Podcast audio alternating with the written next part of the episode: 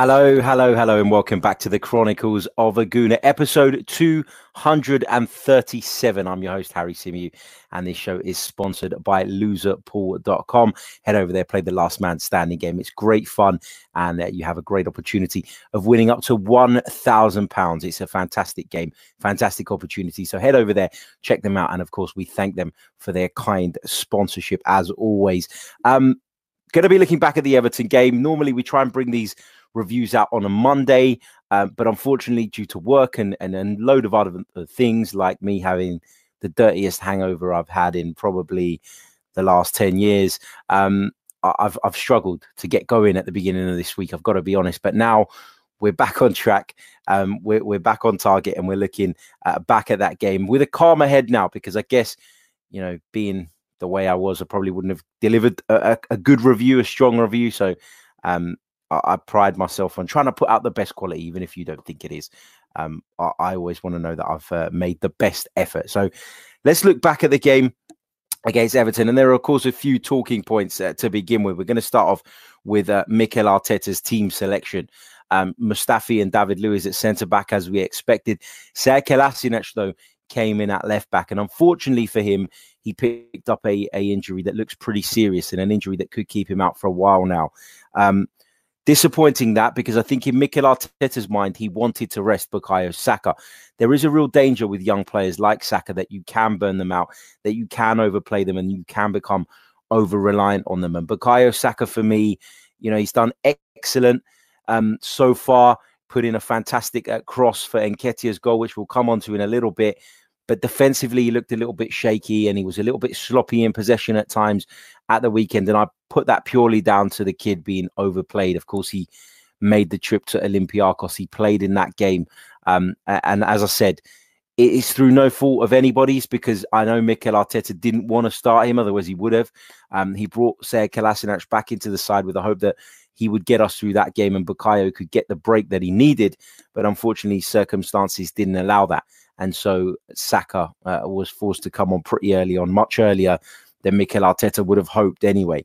Um, so, in terms of the midfield, uh, Mikel Arteta went with Dani Ceballos alongside Granit Xhaka, and we saw him do that in the game against Newcastle United. And what that meant was that we were a lot more progressive. Um, we were moving the ball forward quicker because we've seen when it's Torreira, when it's Guendouzi, sometimes we can be accused of playing sideways football a little bit too much. So it was nice to see Ceballos back in there. I thought in the first 10 or 15 minutes or so, Everton were really putting it about physically. And as a result of that, um, Ceballos looked a little bit lost. And I, I, don't mean lost in the sense of when he had the ball at his feet, because we know what a talented player he is. We know that he can pick out a pass, that he's got the confidence to try a skill, a turn, etc. But what I mean by that is, you know, the likes of Schneiderlin, Fabian Delph, uh, you know, Gylfi Sigurdsson, even they can put themselves about, and they really got in the faces of the Arsenal midfield early on. But once Arsenal weathered that first 10, 15 minute storm, you saw a massive difference in Ceballos' performance. And we almost saw a different side to Ceballos. We saw him wake up. We saw him realize that actually this is the Premier League. And I know it's an old cliche that people like to use, but you've got to earn the right to play in this league. And Dani Ceballos did that. Um, afterwards, he started getting stuck in, putting himself about. The effort went up a tenfold, and I was really, really pleased to see that he does have a dogged side, that he does have a tenacity to his game, and where people worry about, you know, taking Torreira out of there to put Ceballos in there, I think Ceballos went a long way in persuading people that he can be that man in that deeper role.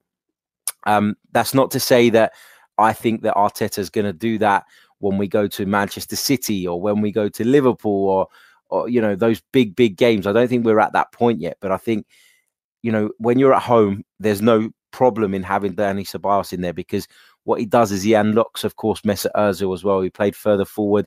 Um, Mesut Ozil does get in between the lines. We've always said this. He always gets in those positions. But when Dani Ceballos is in the side, the ball seems to get to him quicker. And people find him in those areas. And that's where he can do damage. And even if it's a one touch pass or a layoff or he's taking people away um, from the others, that's that's what it's all about. And, and Dani Ceballos, of course, makes Mesut Ozil look a far better player too. On the flanks, Nicola Pepe started on the right, and on the left, it was Pierre-Emerick Aubameyang with Eddie Nketiah through the middle. Now, let's start off at the beginning of the game. It was a really, really, really, really frustrating start to the game. The ball come into the box. Um, David Luiz has the opportunity to head it clear, but he hesitates. And it's almost as though he got caught in between a rock and a hard place. It was, do I head this clear? Do I try and head it, you know, left? Do I try and head it out? What, you know, he just got caught in two minds. And as a result, he ended up doing neither. And unfortunately for Arsenal, Dominic Calvert Lewin was on hand to, to punish them. And I've said that people, um, you know, I've seen people talking about Calvert Lewin's finish and talking about it being a, a potential foul because his foot was so high look, I'm not in a place where I want to see goals ruled out for that. Um, particularly when it's an excellent finish. Yes, it was against Arsenal this time, and in an ideal world, you know, we don't want to see that. Um, but am I going to stand here and make a massive issue about it and claim a foul? No, I'm not, because I think that um, Dominic Calvert Lewin has a right to go for it. He does go for it and he finishes it excellently, and you've got to give him credit for that.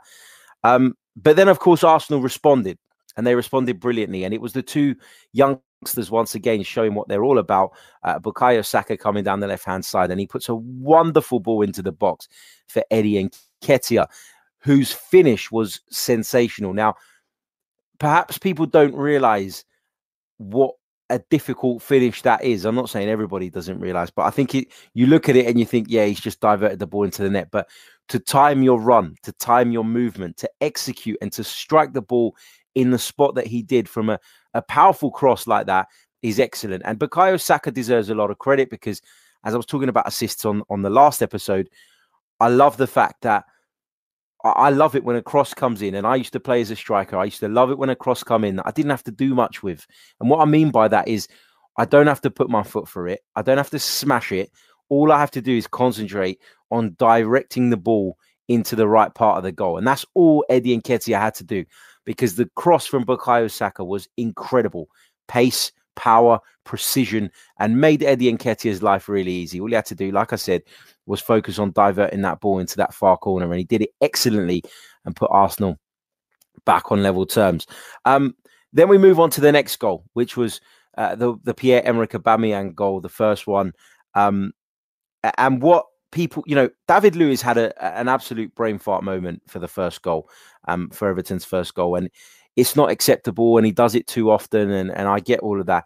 But David Luiz then showed what he is all about, and for me, David Luiz is a progressive centre back, maybe not the best defender, but he has got that vision, and he has got that ability to spot something and act on it. You know, he's not one of these centre backs that won't take responsibility, that will give it to his midfielder because he doesn't want to take the risk. David Luiz sees Pierre Emerick Aubameyang down that flank on his bike and he plays the pass immediately. And what a fantastic pass it was. Perfectly into Aubameyang's stride, the right pace, put in the through the right channel. Everything about it was brilliant. And Aubameyang's finish was Thierry Henry-esque, the way he took the touch, opened his body up and fired it into that far corner. And you know, the, the Emirates were up on their feet, thrilled by both goals, um, both those first half goals, particularly the Aubameyang for me because it was classic Arsenal. It was seeing an Arsenal defender get the ball, look up, see the the forward on his bike, and making that pass. And people talk about tiki taka football and that you want to see, you know, 20, 30 passes in the build up to a goal, and that's great. Of course, it is. It takes a lot of ability. But it just threw me back to the Arsene Wenger days. You remember when Arsene Wenger first came in, and it was always like, you, would watch the, the, the game on TV and they'd be talking about how long, how many seconds it took Arsenal to get from their own penalty area to put in the ball in the other team's net. And that used to really excite me to see that directness and the fact we could transition so quickly. And just seeing a glimpse of that again, it really excited me. I've got to say, I was really, really thrilled by that. Really pleased um, by that. Um, so really happy to see it. Then, of course, half time came and Arsenal, of course, in the lead. And you're thinking, you know, we've done really well here to turn this around. And then we switch off again. Um, and this time, there's a lot of people having a go at Bernd Leno about this, um, about this second goal.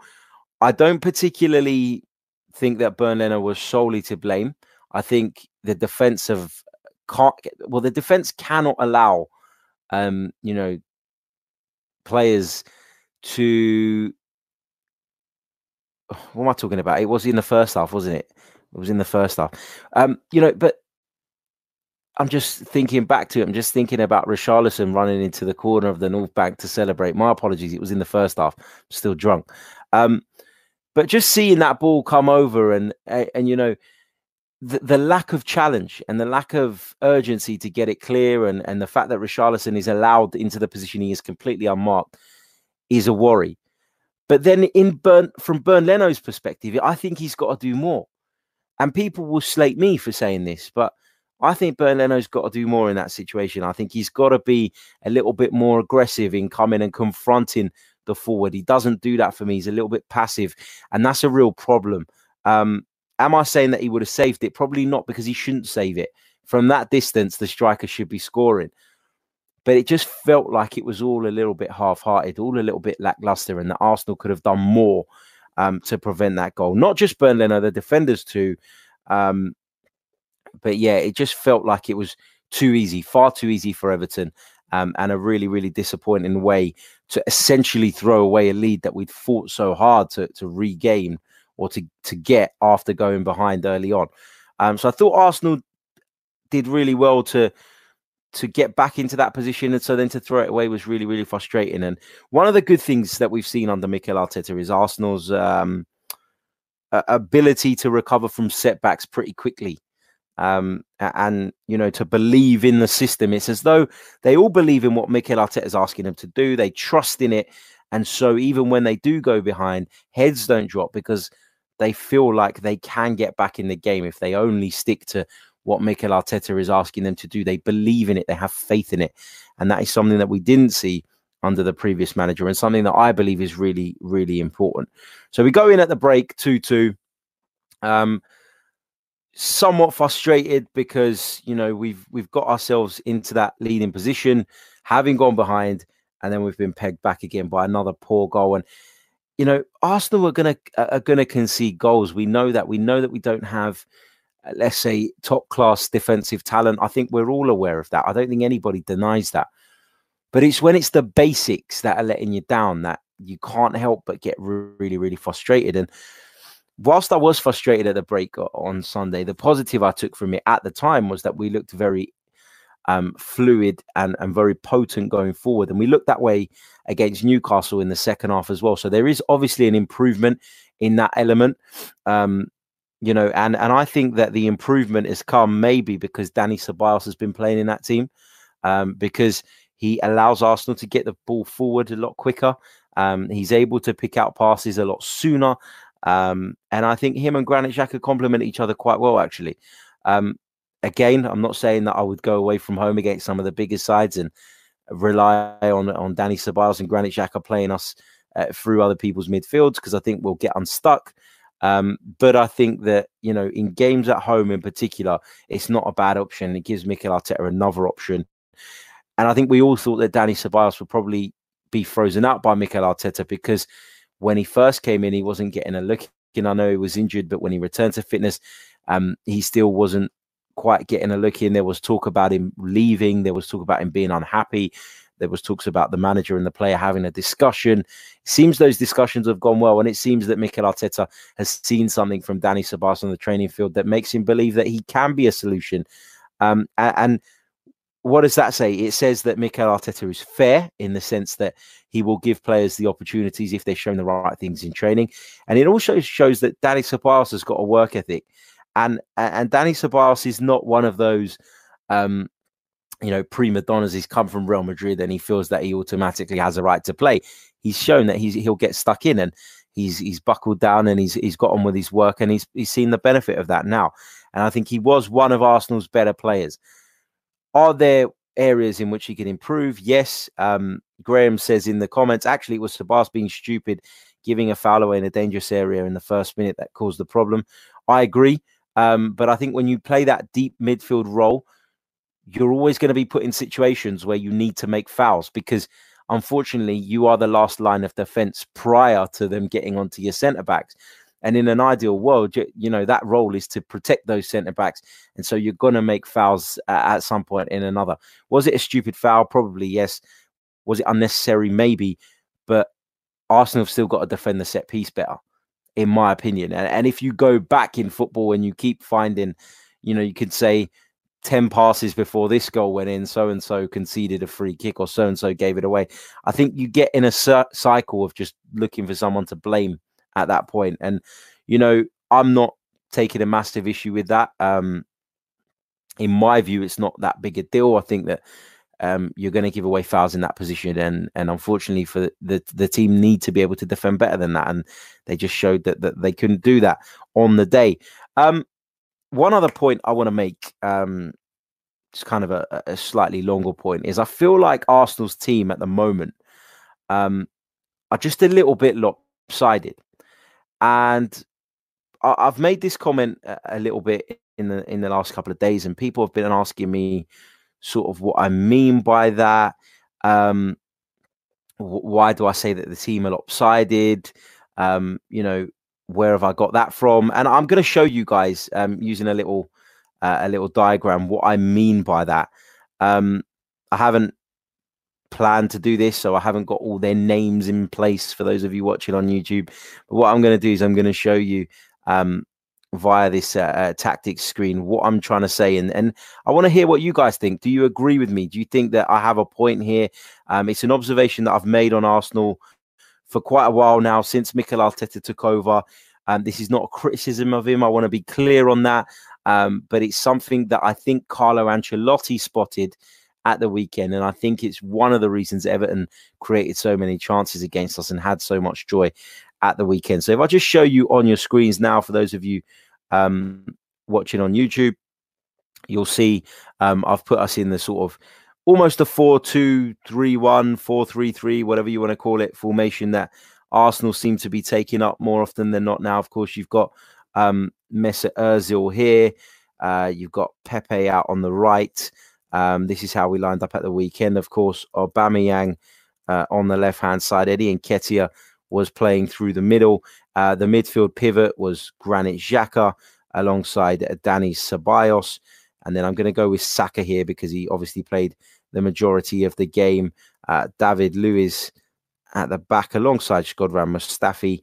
And then on the right, we had, of course, Hector Bellerin.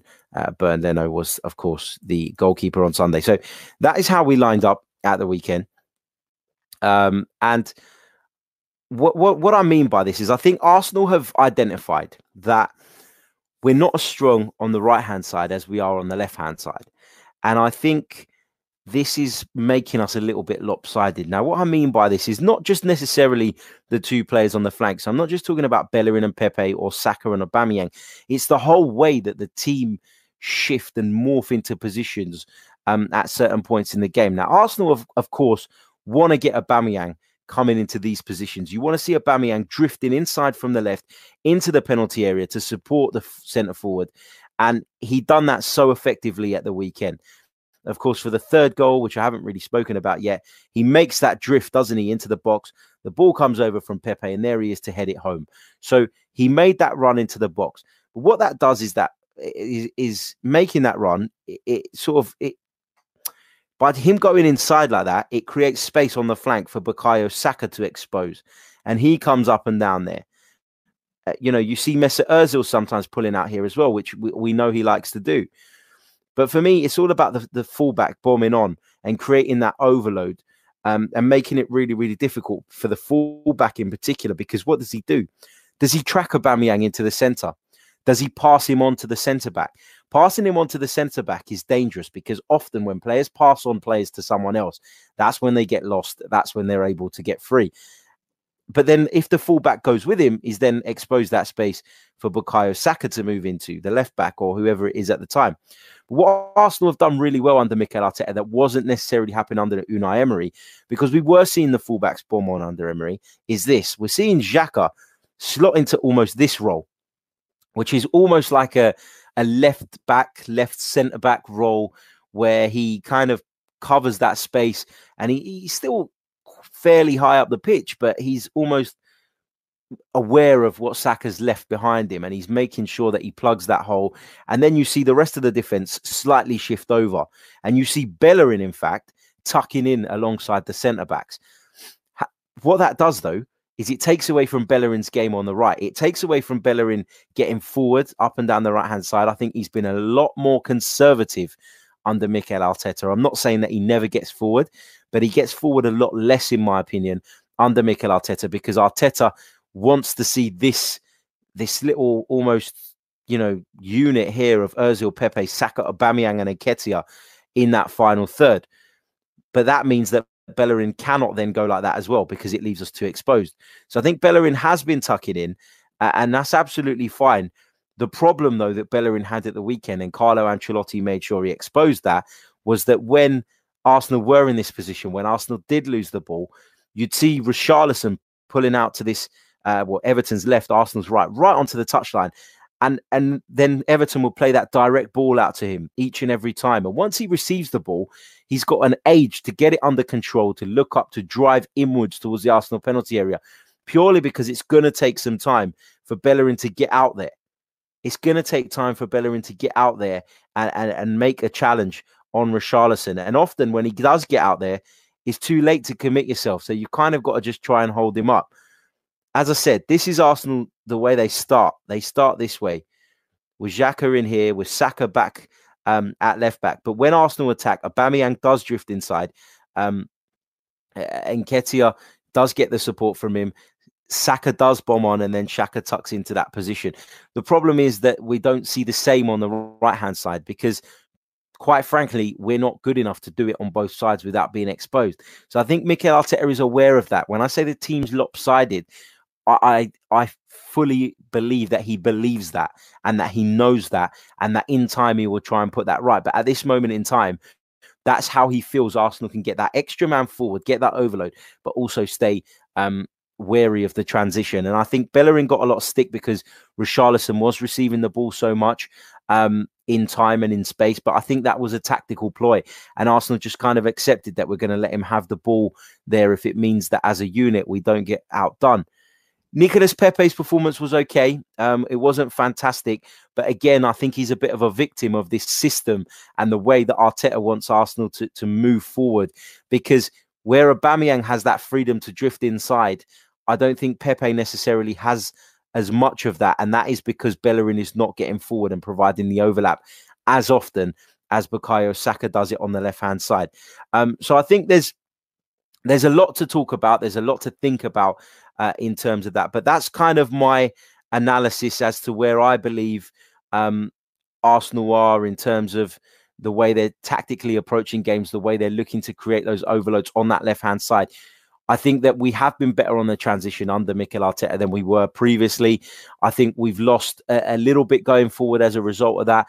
But I think in in uh, Mikel Arteta's mind, he will believe that Aubameyang drifting in is more beneficial than Pepe drifting in, and the goal records back that up. He'll also believe that Saka is maybe more effective in that final third than Bellerin. So that is why he sacrifices, in my opinion, um, in my opinion, Bellerin. And there's a good point in the in the chat coming up now. Um, agreed. Arteta played Sokratis at right back against Olympiacos. Exactly. He played Sokratis there, and he has played Sokratis there because he wants his right back to tuck in with the centre backs, and it's all about the left back getting forward.